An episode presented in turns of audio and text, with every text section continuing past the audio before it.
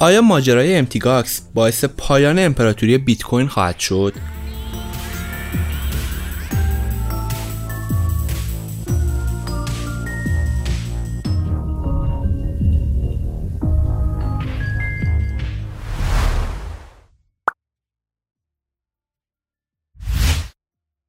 در سال 2010 صرافی Magic The Gathering Online Exchange یا به اختصار Mt. Gox کار خودش رو شروع کرد.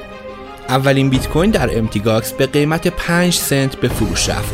این معامله اولین معامله خرید و فروش بیت کوین توی این صرافی بود.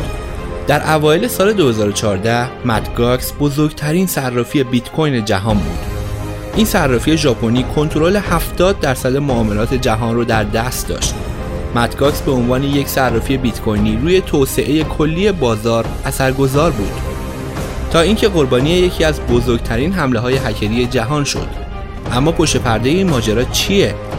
آیا اثرات بلند مدت این ماجرا می‌تونه به جایگاه بیت کوین لطمه وارد کنه؟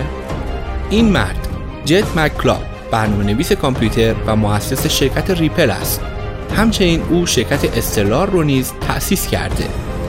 اما سالها پیش از این ماجراها او مغز متفکر و برنامه نویس اصلی صرافی Mt. Gox بود.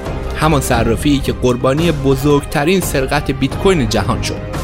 جد مک‌کیلب کمتر از یک سال پس از آغاز به کار صرافی یعنی در سال 2011 این کسب و کار رو به مردی فرانسوی به اسم مارک کارپلس در ژاپن فروخت و از Mt. Gox جدا شد. اما چند ماه پس از این جدایی صرافی Mt. Gox مورد حمله هکرها قرار گرفت. هکرها 2000 واحد بیت کوین در این سرقت بالا کشیدند. و همزمان با کاهش دادن مصنوعی قیمت بیت کوین در این صرافی موجب تشویق کاربران برای خرید 650 بیت کوین دیگه هم شدند که اون رو هم به اموال مسروقه خودشون اضافه کردند. پس از این حمله صرافی اعلام کرد از این پس بخش قابل توجهی از بیت کوین های خودش رو به صورت آفلاین و در کیف پول های سرد نگهداری خواهد کرد. اما این سرقت ابتدای ماجرای دزدی های هکرها از این صرافی بود رخنه هکرها در این صرافی همچنان ادامه داشت تا اینکه در سال 2014 کاربران این صرافی با پیامی شوکه کننده مواجه شدند تمام درخواستها و قابلیت های برداشت بیت کوین به علت بازنگری فنی و بررسی دقیق فرایند این ارز متوقف شده است.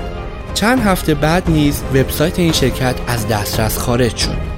طی چند روز آینده به واسطه یک سند درز شده از شرکت مشخص شد که هکرها با حمله به این صرافی تعداد 748408 بیت کوین متعلق به مشتریان Mt. Gox به علاوه 100 هزار بیت کوین متعلق به خود صرافی رو سرقت کردند. یعنی در مجموع چیزی حدود 850 هزار بیت کوین Mt. Gox ناپدید شد که در نتیجه این اتفاق شرکت اعلام ورشکستگی کرد. و از آن زمان تا به حال بیش از 20 هزار مال باخته برای جبران خسارت درخواست دادند.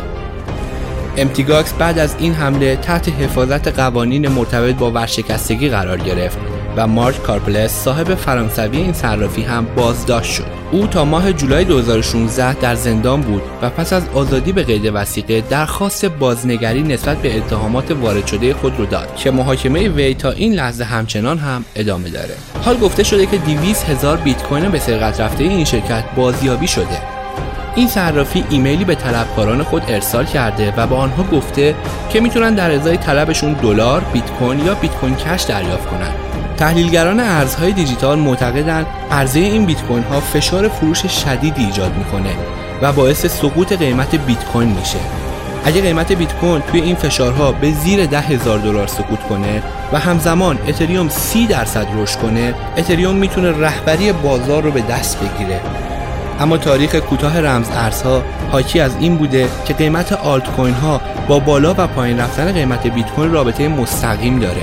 پس بعید به نظر می‌رسه همزمان با سقوط قیمت بیت کوین اتریوم رشد چشمگیری از خودش نشون بده. شما چطور فکر می‌کنید؟ آیا به نظر شما این اتفاقات می‌تونن به نفع اتریوم به پایان برسن؟